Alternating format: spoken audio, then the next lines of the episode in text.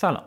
یکی برگشت به من گفت رام، من کنارش رو که گوش میکنم نمیفهمم. به نظرم سخت داری تعریف میکنی. این در حالیه که من اصلا چیزی تعریف نمیکنم. یکی دیگه هم گفت من از هر قسمت یه چیزایی ته ذهنم میمونه، ولی اگه بخوام از اول تا آخرش رو تعریف کنم نمیتونم. که خب من بهش گفتم عزیز من چیزی برای تعریف کردن نیست و اتفاقا من اینجا نیومدم که زندگی نامه مشاهیر ادبی یا مثلا نقد فلان کتاب یا توضیح بهمان رساله رو بدم. همین که بعد از هر قسمت یه سری چیزایی ته ذهنتون بمونه یا ذهنتون رو درگیر کنه که برید سراغش، یعنی کنارش داره کار خودش رو خوب انجام میده. کل داستانی که از اول تا امروز براتون تعریف کردم این بوده که من رام عزادی هستم و ادبیات رو در کنار درسم که مهندسی بود ادامه دادم تا کار به جایی رسید که دیدم مقصود تویی، مرا مقصود تویی. میرا مقصود میرا عشق بی تو، میرا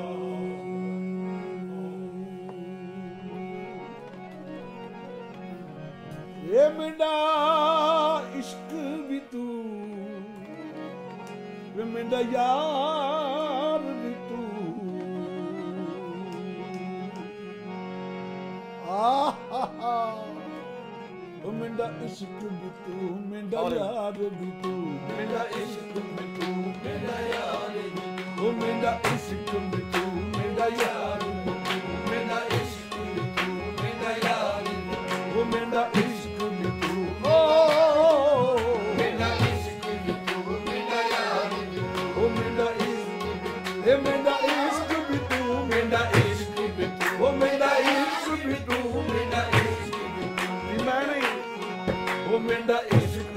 او میرا یار بی تو. میرا عشق بی تو، میرا یار بی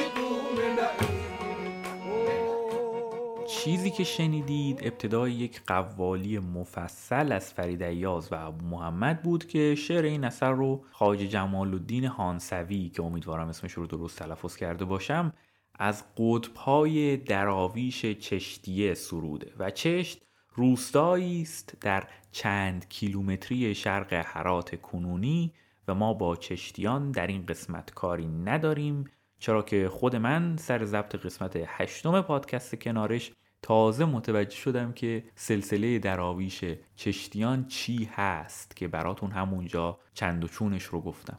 الانم بیشتر از اون چیزی ندارم که بگم، اما در این قسمت از پادکست کنارش میخوام جاهای خیلی زیادی ببرمتون، پس کمربند هاتون رو سفت ببندید که قرار به هند، پاکستان، افغانستان، ایران، شاید کمی هم ترکمنستان بریم، ولی قبل از هر چیز از همین لندن خودمون شروع میکنیم. و باید بگم من در قسمت قبلی یکم هول هولکی حکایت آخر از اسرار التوحید ابو سعید رو جمع کردم و توضیحی ندادم چون فکر میکردم که خیلی واضحه دیگه، در حالی که در طول این مدت پیام‌هایی دریافت کردم که معلوم میکنه اصلا واضح نبوده و باید توضیح میدادم. برای همین ما داستان این قسمت رو درست در جایی که قسمت پیش رها شده ادامه میدیم.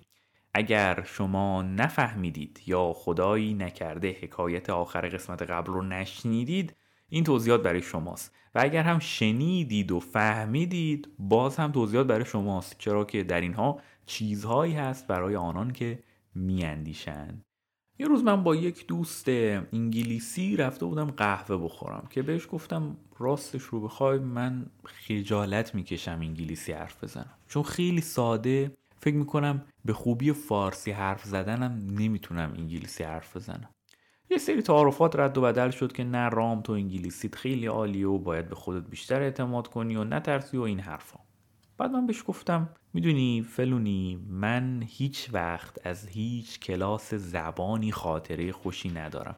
همیشه کلاس زبان برام کابوس بوده چون همیشه فکر میکردم قضاوت میشم از طرف معلم و باقی شاگردا. این دوست انگلیسی عزیز من که هیچ نسبتی با ابو سعید ابوالخیر نداره برگشت به من گفت رام هیچ کس تو رو قضاوت نمیکنه، چون همه آدم‌ها مشغول قضاوت کردن خودشون هستن و فرصت این رو ندارن که بقیه رو قضاوت کنن. این تو هستی که داری خودت رو قضاوت میکنی. خیلی حرفی که از زبون این دوست عزیز شنیدم من رو یاد اون حکایت از ابو سعید انداخت که در انتهای قسمت 11 پادکست کنارش با صدای مسعود بهنود شنیدید و اگر نشنیدید دیگه خجالت بکشید و برید بشنوید. همونجا هم من گفتم که این حکایت رو من چند سال مزه کردم زیر زبونم و الان میتونم ماجرا رو از حفظ براتون تعریف کنم. جونم براتون بگه که ابو سعید یه خادم مخصوص داشته، شما در نظر بگیر دست راست ابو سعید. اسم این آدم خواجه حسن مؤدبه. این آدم حکایت‌های زیادی با ابو سعید در کتاب اسرار التوحید داره، ولی چیزی که شما برای درک حکایت اپیزود قبل باید بدونید اینه که آدم پولداری بوده که مورد شیخ میشه و اموالش رو وقف خانقاه میکنه. حالا یه روز ابو سعید به حسن میگه برو ته بازار و هر چی دل و قلوه و جیگر و سیرابی و شیردون و اینا هست بخر، بریز توی این گواره که منظور کیسه است.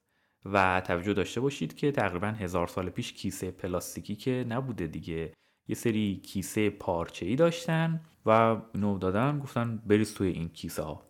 حسن هم همین کارو میکنه، میره ته بازار و همه اون لیست خرید ابو سعید رو میخره، ولی اون دل و جیگر و سیراب شیردونی که توی کیسه پارچه‌ای میذاره خونابش میچکه به لباسش و طبیعتاً لباسش رو کثیف میکنه. حسن خیلی ناراحت میشه و چون دکون قصابی دور بوده مجبور میشه یه راسته بازار نیشابور رو در حالی که لباسش به کثافت کشیده شده طی کنه و برگرده پیش ابو سعید در کوی عدنی گویان. ابو سعید بهش میگه ایول، حالا برو اون چشمه‌ای که فلانجاست اینا رو بشور و پاک کن و وردار بیار.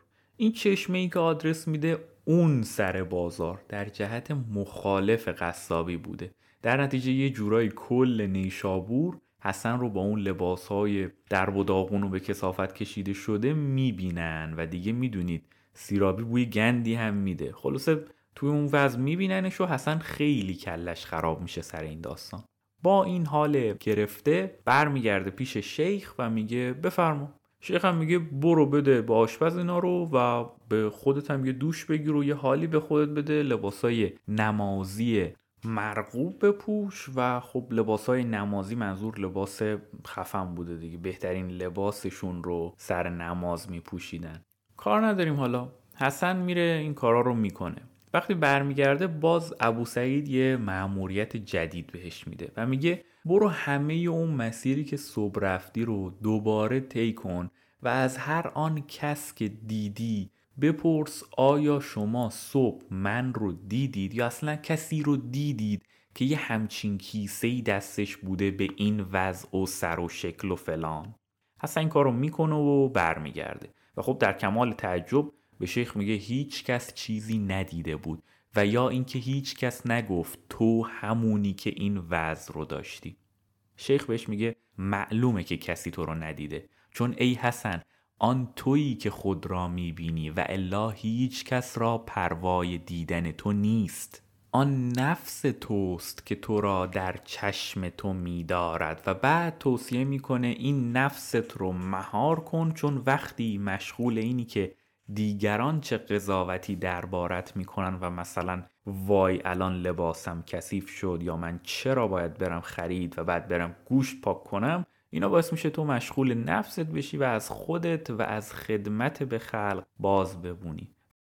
و حسن را چنان حال مشاهده افتاد از بند پندار و خواجگی به کلی بیرون آمد و آزاد شد و مطبخی آن شکم به وای بپخت و آن شب سفره نهادند و شمع و جمع بر سر سفره بنشستند.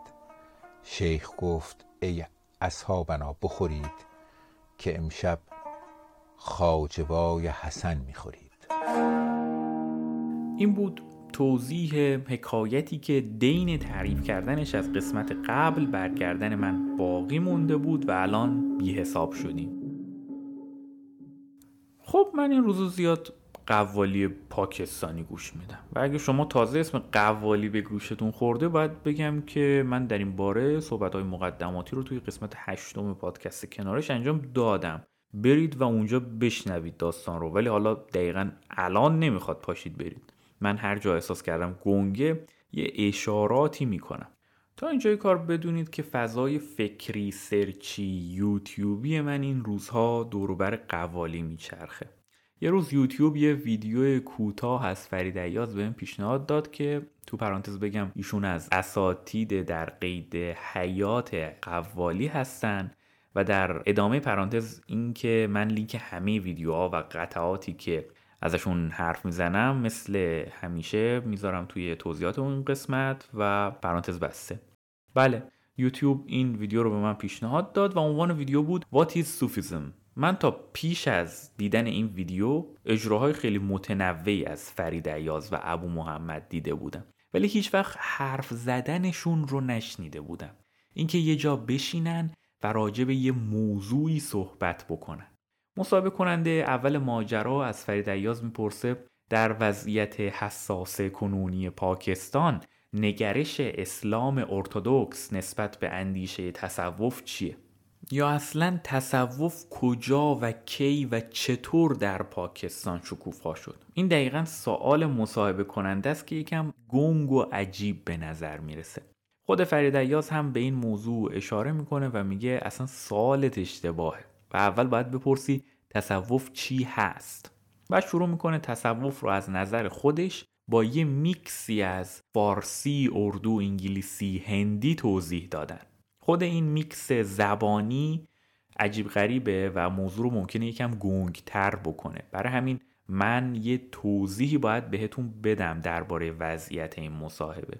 مصاحبه کننده یه خانوم مستندساز از هندوستان به اسم شبنم ورانی که امیدوارم باز فامیلیش رو درست تلفظ کرده باشم و این آدم طبیعتاً اردو بلد نیست، همونطور که بنده بلد نیستم، ولی این زبانها انقدر نزدیک به همه که خلاصه فرید ایاز و شبنم ورانی با میکسی از فارسی و انگلیسی و اردو و هندو کارشون رو راه انداختن و مصاحبه رو پیش بردن.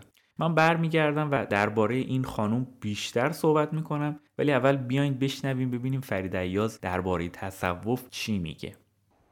Sufism is beyond the religion. Sufism is not a ism, بلکہ this is a therapy of humanity. انسان کی ترقی کا راستہ پار کرنے کا ایک طریقہ ہے. جس چیز کو آپ خانقاہوں کے حوالے سے بات کر رہی ہیں تو خانقاہوں میں اور صوفی ازم میں بہت زمین آسمان کا فرق ہے. بقیه مصاحبه طوریه که صوتی شنیدنش خیلی کمکی به شما نمیکنه. من فارسیش رو میگم و دیگه بر شماست که برید بقیهش رو ببینید. ایشون میگه اولا که تصوف اصلا ربطی به مذهب نداره و یه چیز بین المذهبیه. چرا؟ چون هر انسانی از هر مذهبی با 3 سوال روبرو میشه در زندگیش، یعنی یه جایی از مسیر زندگیش ذهنش درگیر این 3 سوال میشه. من کیم؟ از کجا اومدم؟ به کجا دارم میرم؟ یه شعر معروفی هم هست که همه دیگه شنیدنش و منسوب به خیلی ها، از جمله مولوی، که میگه از کجا آمدم، آمدنم بهر چه بود، به کجا میروم، آخر ننمایی وطنم. ما نمیدونیم دقیقا شاعرش کیه، ولی این 3 سوال رو به زیبایی تو این بیت جمع کرده. حالا فرید ایاز میگه تصوف چیزیه که به این 3 سوال جواب میده، فارغ از این که شما چه مذهبی داشته باشی. البته طبیعتا نمیگه تصوف دقیقا چه جوابی به این سوالها میده، ولی این ادعا رو میکنه دیگه. یه حرفای دیگه هم میزنه که من ازش میپرم تا شما خودتون برید کشف کنید، ولی در انتها میاد از یه استدلال جالبی استفاده میکنه و میگه ما وقتی میخوایم بعد یک جسمی که مقابلمونه بهتر ببینیم و درک کنیم به 2 چشم نیاز داریم. بعد میگه ولی اجسام 6 وجه دارن و میشه شامل روبرو، پشت، چپ، راست، بالا و پایین.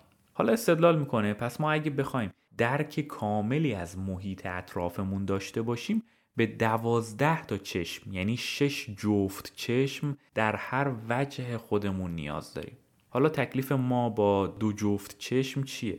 چطوری میتونیم دور و برمون رو درک کنیم؟ با وضعیت کنونی از درک خیلی چیزها عاجزیم. فرید ایاز میگه بنیان تصوف درست دیدنه. میگه ما وقتی میخوایم یه چیزی از گذشته، مثلا یه آدرسی رو به خاطر بیاریم، چشمامون رو میبندیم تا بریم درون خودمون و اون خاطره رو از ذهنمون فرا بخونیم. میگه تصوف دقیقاً حرفش همینه.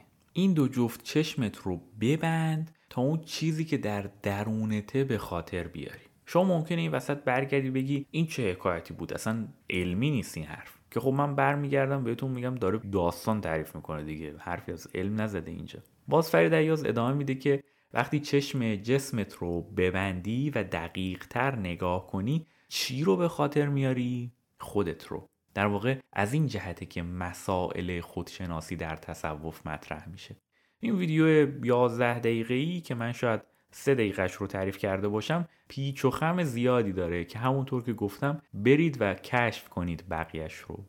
من میخوام یکم از کشف خودم براتون بگم. وقتی این ویدیو رو دیدم یکم سر و گوشم جنبید و رفتم سراغ مصاحبه کننده که خانم شبنم بود. برام جالب بود اسمش چقدر فارسیه در حالی که خودش خیلی هندیه. دیدم این خانم یه کانالی توی یوتیوب داره به اسم عجب شهر. اسم کانال هم فارسیه. و دیدم این ویدیوی 11 دقیقه‌ای در واقع بخشی از یه مستند مفصل 1 ساعت و 40 دقیقه‌ای به اسم حد آن حد. من اول با بی‌حوصلگی شروع کردم به دیدن ماجرا، چون اون مستند دیگه خیلی هندی بود و من هیچی هندی نمیفهمم، هرچند زیرنویس انگلیسی قابل قبولی داشت و خیلی کند جلو میرفت. معلوم شد که خانم شبنم این مستند رو ساخته تا دنبال رام بگرده. رام البته که اینجا بنده نیستم و منظور یکی از خدایان مهم مذهب هندوه که در واقع یکی از شخصیت‌های اصلی حماسه رامایانا هم خود این رام هستش. شما میتونید تصویر رام رو روی کاور این قسمت از پادکست کنارش ببینید و یا اینکه گوگل کنید تا یه شکل و شمایلی ازش دستتون بیاد. باری به گفته خانم شبنم در سیاست امروز هندوستان از رام به عنوان سمبل هویت هندو استفاده میشه. اما دیگه همه میدونیم که هندوستان فقط شامل مذهب هندو نیست و هزاران هزار خدا و مذهب مختلف درش هست که یکی از مذاهب پرجمعیت هند اتفاقاً اسلامه. حالا دعوا بین این 2 تا مذهب در هندوستان خیلی جدی و شدیده، به گونه‌ای که از یه جای به بعد، دقیق‌تر میشه از اوت 1947 یا مرداد 1326 شمسی، بخش غربی شبه جزیره هندوستان که اکثریت مسلمان نشین شبه جزیره هستن اعلام استقلال میکنن و اسم خودشون رو میذارن پاکستان، به این معنی که سرزمین‌های مسلمان نشین غربی پاک هستن در مقابل سرزمین‌های هندو نشین شرقی که یه جورایی از نظر مسلمانان بتپرست به حساب میان دیگه. برگردیم سر فیلم مستند خانم شبنم. ایشون میگه من رفتم سراغ رام که بیشتر بشناسمش و ببینم چرا هندوها به استناد رام دست به خشونت‌های عجیب غریبی نسبت به مسلمان‌ها میزنن. میگه تو مسیر که داشتم میرفتم به شاعر، عارف و قدیس قرن 15 هندی برخورد کردم به اسم کبیر. این آقای کبیر خیلی زندگی افسانه‌ای و عجیبی داشته. در واقع کل این 2 ساعت مستند کشف بخشی از رازهای زندگی آقای کبیره که در نهایت هم یه جورایی خیلی موفقیت آمیز از آب در نمیاد و حالا میگم بهتون آخرش چی کار میکنه این آدم، فعلا زوده، عجله نکنید. اما فیلم با صحنه‌ای در بازار سنتی شهر آیودهیا شروع میشه که یه سری از کسبه هندوی بازار دارن فیلمی مربوط به تخریب مسجدی در اون منطقه رو میفروشن. این رو بگم که آیودهیا شهر محل تولد رام هستش و ماجرای تخریب مسجد واقعیه.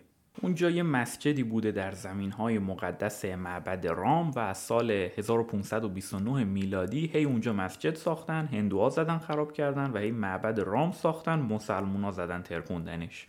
خلاصه خانم شبنم توجهش جلب میشه به این فیلم میره با اهل بازار صحبت کنه ببینه حرف حسابشون چیه و میبینه اوضاع چقدر خرابه. این فیلم اولا خیلی پرفروشه، دوما آدم‌هایی که واقعا در تخریب مسجد تاریخی شهر کمک کردن میان با افتخار میگن ما یه آجر از گنبد مسجد رو مثلا کندیم گذاشتیم تو خونه برای پاسداشت این روز مهم. این صحنه یه نمای کلی از وضعیت درگیری‌های بین مسلمان‌ها و هندوها در هند نشون میده. بعد مستندساز یه سری سوال فلسفی جالب مطرح میکنه، شبیه این که آیا خدا میتونه سنگی درست کنه که از خودش بزرگتر باشه و نتونه بلندش کنه؟ آیا برهما بزرگتره یا جایی که ازش میاد؟ آیا ودا بزرگتره یا جایی که درون به دنیا اومده؟ آیا ذهن بزرگتره یا چیزی که بهش باور داره؟ در آخر آیا رام بزرگتره یا کسی که رام رو میشناسه؟ رام بنا کوئی دھام نہیں،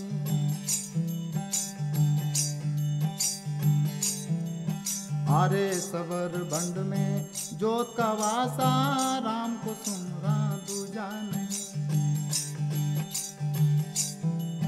ہاں سور بند میں جوت کا واسا، رام کو سمرا دوجا نہیں،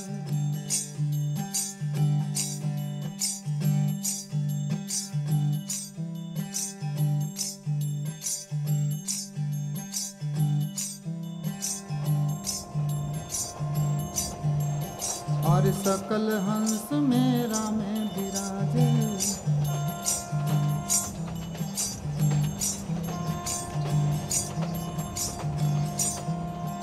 ارے رام بنا کوئی دھام نہیں، رام بنا کوئی دھام نہیں،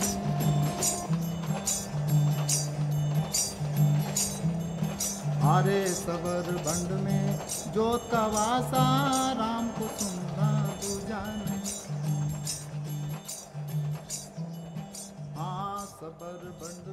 در جستجوی این سوالات و در جستجوی رام، خانم شبنم سوار قطار میشه و میره به مرکز هند، جایی که یک سری خواننده و نوازنده سنتی هندی رو پیدا میکنه که اونها یه درک دیگه‌ای از رام دارن. به نظر اونها رام و الله و کریشنا و غیره همشون یکی هن و جنگ و دعوای الکی سر اسم نباید راه انداخت. این خواننده ها و نوازنده های هندی بعضیاشون هندو هستن، بعضیا مسلمون و همشون، یعنی همه اونهایی که این طرز فکر رو دارن، از کسی به اسم کبیر صحبت میکنن. افسانه های زیادی دور و بر کبیر هست که توی این فیلم به خیلی از این افسانه ها پرداخته شده، ولی یکی از باحال ترین ها و همچنین اصلی ترین هاش افسانه تولد کبیره. این مستند 4 تا روایت از تولد کبیر نقل میکنه و میره با آدمهایی که هر کدوم یکی از این روایت ها رو قبول دارن مصاحبه میکنه. روایت اول یه روایت تاریخیه که میگه کبیر در یک خانواده بافنده مسلمان در هند به دنیا آمده و بزرگ شده. اما روایتی که بین عوام خیلی طرفدار داره اینه که اتفاقاً کبیر در یه خانواده هندو به دنیا اومده، ولی پدر و مادرش به دلیل فقر یا هر چیز دیگه‌ای اون رو کنار دریاچه‌ای که تلفظش برای من خیلی سخته رها میکنن و یه خانواده مسلمان بافنده اون رو بزرگ میکنه. حالا 2 تا روایت دیگه هم پیروان مذهبی کبیر دارن که بعضیاشون میگن اون از شعله‌های نوری که روی یک نیلوفر آبی بر روی همون دریاچه با تلفظ سخت به دنیا اومده و بعضیای دیگه میگن اون تجسم زمینی ویشنو بر روی زمین در قرن 15 میلادی بوده. طرفدارای برهمایی و هندوی کبیر دور دریاچه مذکور معبد ساختن، 4 قدم اونورتر طرفدارای مسلمونش هم یه حالت امامزاده طور ساختن و میرن اونجا زیارت. یعنی میخوام بهتون بگم چقدر این 2 تا شاخه مذهبی یا آدم رو کاملا مال خودشون میدونن و خب از افسانه های تولدش میشه فهمید که دلیل اصلی به خاطر این بوده که یه جورایی این آدم بزرگ شده ی هر 2 طرف دعواست. در طول این مستند چندین شعر از کبیر یا توسط این خواننده‌های محلی خونده میشه یا ترجمه شعر به انگلیسی به بیننده نشون داده میشه. یه خواننده خیلی بی ادعایی اوایل سفرشون هست به اسم مختیار علی که توی روستای دورافتاده زندگی میکنه و خیلی با احساس و با حضور کامل دل قطعاتش رو میخونه. توی فیلم نشون میده که بعد از ظهر خیلی گرمی در این روستاست و مختیار علی شروع میکنه به خوندن تا شب. یک نفس میخونه و ساز میزنه و شور شور عرق میریزه که واقعا خیلی دیدن این صحنه و عشق و علاقه این آدم به موسیقی الهام بخشه. من رفتم سراغش که بیشتر ازش چیزی پیدا کنم. هنوز به دستاورد چشمگیری نرسیدم که با شما به اشتراک بذارم، ولی میخوام یکی از شعرهای کبیر رو که مختیار علی توی همین اجرا میخونه براتون بذارم. توجه داشته باشید که من دارم ترجمه فارسی از ترجمه انگلیسی از شعر هندی ارائه میدم که خب معلومه چقدر دیگه شعر نیست، ولی برای اینکه گوشی دستتون بیاد کفایت میکنه. کبیر میگه کتاب پشت کتاب خوندی ولی این دنیا آخرش نصیب سگ‌ها میشه. هیچ کس واقعا چیزی نیاموخت، اما کسی که سه حرف عشق رو یاد گرفت خردمند واقعی بود. بعد از تموم کردن این شعر کوتاه، مختیار علی به حضار میگه بولشاه پنجابی هم تو همین فضا یه شعر داره که اون این بولشاه کہتے ہیں اسی بات کو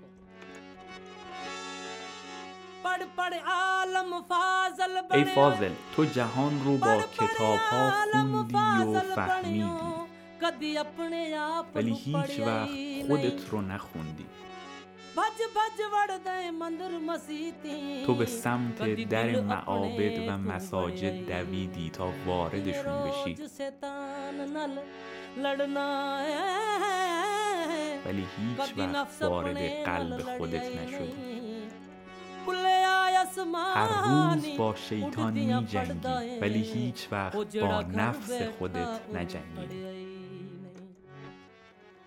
خانم شبنم چند جای دیگه هم سر میزنه ولی من خلاصش میکنم. میرسه به مرز هند و پاکستان. کنار مرز دو کشور مراسمی در جریانه برای تعویض روزانه مرزبانان. تا اینجاش چیز عجیبی نیست، ولی قضیه وقتی عجیب میشه که در تصویر میبینید دو طرف مرز سکوهایی شبیه استادیوم ساختن.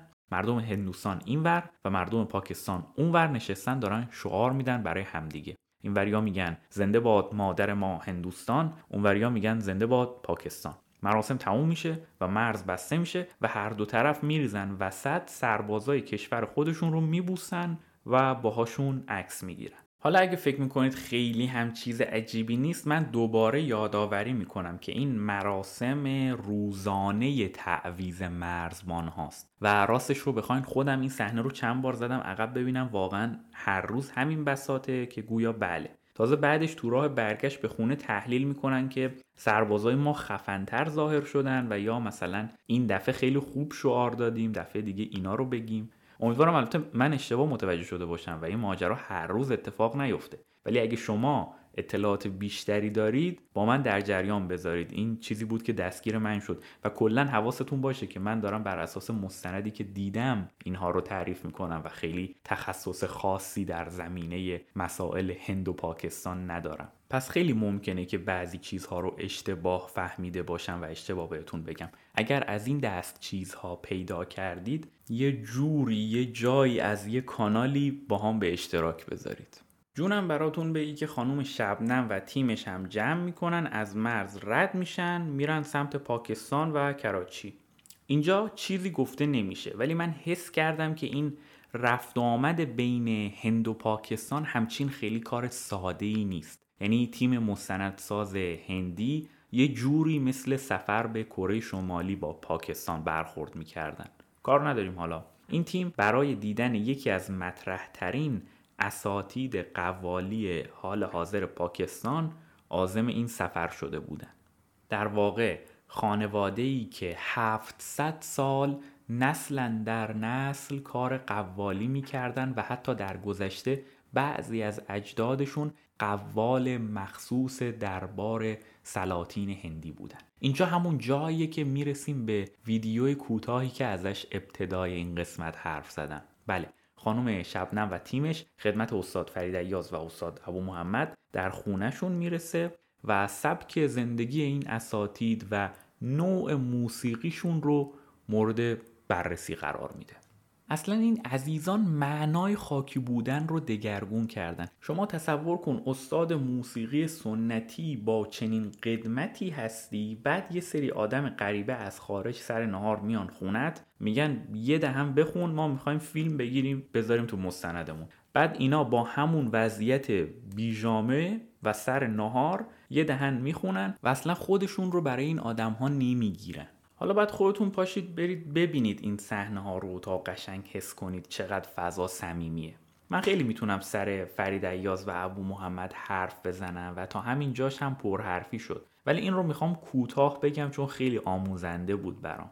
خانم شبنم از تصوف و کبیر و وضعیت هند و پاکستان میپرسه و فرید ایاز میگه ببین پدر من، تو پرانتز بگم که میشه منشی رضی الدین احمد، که ایشون هم از قوالهای بسیار سرشناس پاکستان بوده، پرانتز بسته.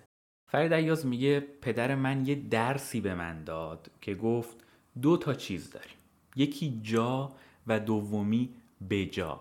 منظورش چیه؟ یعنی تو اول باید یک چیزی برات جا بیفته تا بعد بتونی به جا بیاریش. خیلی این ظرافت‌های فارسی زیباست، ظرافت‌هایی که ممکنه ایرانیان به راحتی ازش استفاده کنن و اصلا حواسشون به اصل واژه نباشه، ولی مثلا وقتی یه فارسی زبان غیر ایرانی از اون کلمه استفاده میکنه یه بعد تازه‌ای از معنا براش به وجود میاد. نمونهش میشه همین حرف منشی رضی الدین که از ترکیب جا و بجا با هم استفاده میکنه. حالا فرید ایاز این نقل قول رو میاره که بگه تو کبیر رو نشناختی که حالا میخوای به جا بیاریش و در موردش فیلم بسازی. کبیر فقط یه آدم نیست که با خوندن در موردش یا پرسجو بتونی بشناسیش. کبیر یه مفهومه، یک جور فلسفه است. مسجد و میکده و کعبه و بتخانه یکیست، ای غلط کرده ره کوچه ما خانه یکیست، چشم احول ز خطا گرچه دو بیند یک را، روشن است این که دل و دلبر و جانانه یکیست.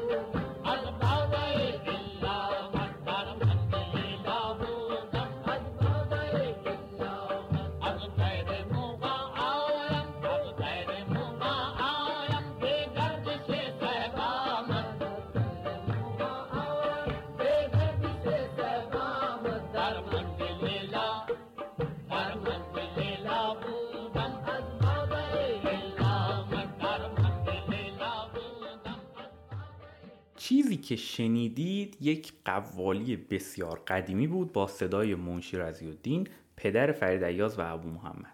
یه دقیقه سریع میخوام دوباره یادآوری کنم که 700 سال این خانواده در کار قوالی بوده.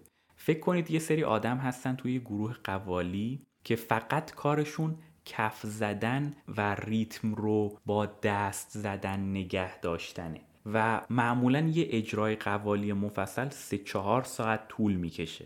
دوباره به همه این ریزکاری‌ها با هم فکر کنید، واقعاً کار سخت و عجیبیه. راستش من یه فیلم پیدا کردم از تمرین گروه فرید ایاز و ابو محمد که یه شعر جدید رو دارن دور هم میخونن که یاد بگیرن برای اجرای بعدی. اولش که صدای ابو محمد به وضوح داره میاد که میگه بچه‌ها بیاین بشینیم دیگه شروع کنیم. بعد وقتی فرید ایاز شروع میکنه به خوندن غزل ابتدایی، ابو محمد یه دستش به سازه، با یه دست دیگه اشاره میکنه به بچه‌های پشت صحنه که برگه‌ای که شعر روش نوشته شده رو بیارن و بدن دستش. ولی دیگه اجرا شروع شده و شعر وسطای اجرا به دست ابو محمد میرسه. ابو محمد هم یواشکی میذاره جلوی فرید ایاز. بعد تو این فاصله اجرا قطع نمیشه و شما وقتی این فایل رو میشنوید باورتون نمیشه که وسط اجرا خواننده و گروه دارن شعر رو از رو میخونن تا ببینن چطوری باید بخونن و چطوری باید حفظش کنن و همونجا دارن تنظیم میکنن و همزمان تمرین هم میکنن. خیلی آدمای عجیب غریبی. عشق آسان نبود، سوز مداوم است اینجا. کہتے ہیں کہ عشق کرنا آسان نہیں ہے، یہ کام جو ہے مسلسل ایک چنگاری ہے جو ہمیشہ جلتی رہتی ہے. عشق آسان نبود، سوز مدام است اینجا. امتحان دل هر پخته و خام است اینجا. امتحان دل هر پخته و خام است اینجا. کون صحیح معنوں میں عاشق ہے اس کا بھی پتہ چل جاتا ہے اور کون پروفیشنل ہے وہ بھی پتہ چل جاتا ہے.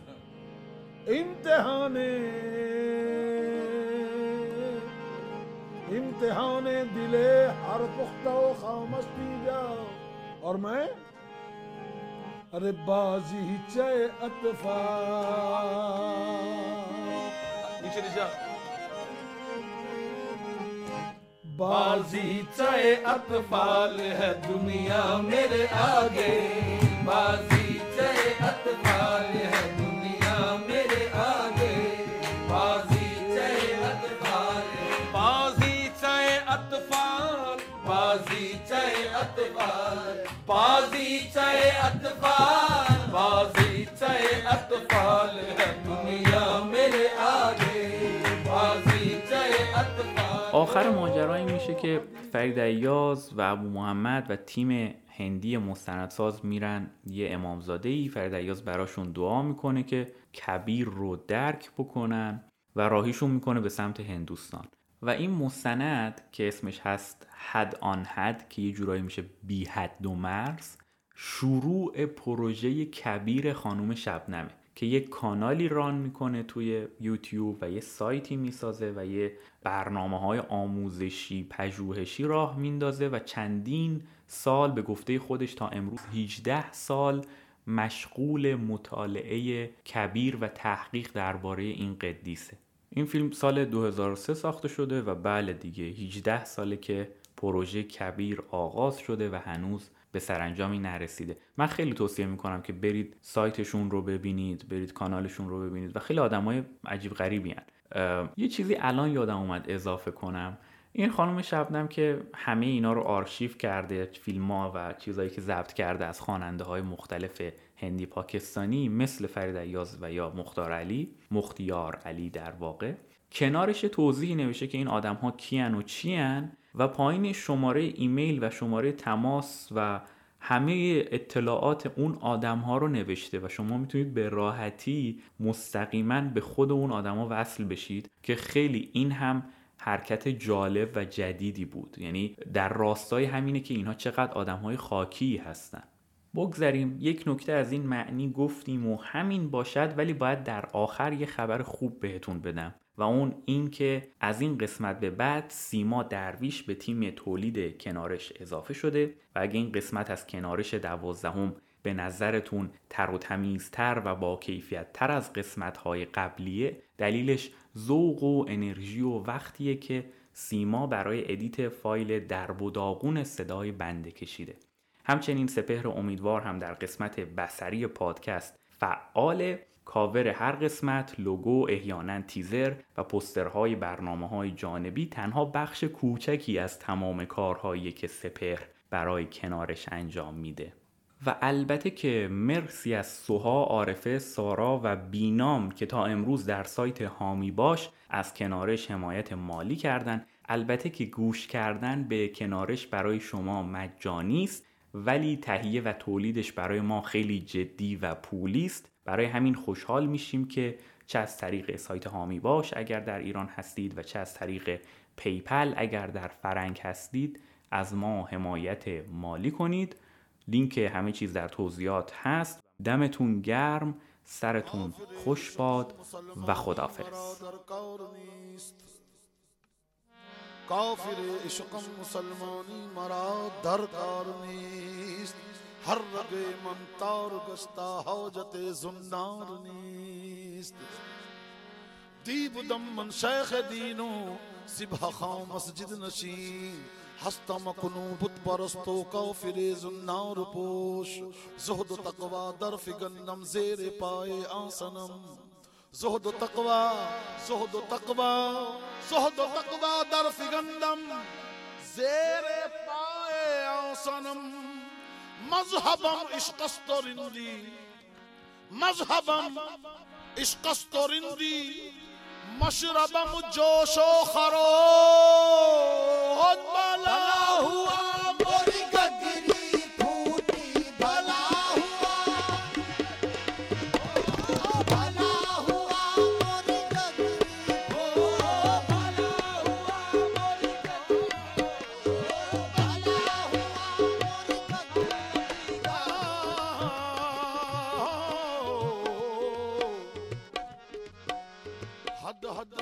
سو اولیاء، حد حد جپے سو اولیاء اور بے حد جپے سو پیر، حد حد جپے سو اولیاء اور بے حد جپے سو پیر، حد حد جپے سو اولیاء اور بے حد جپے سو پیر، حد حد جپے سو اولیاء اور بے حد جپے سو پیر، حد ان حد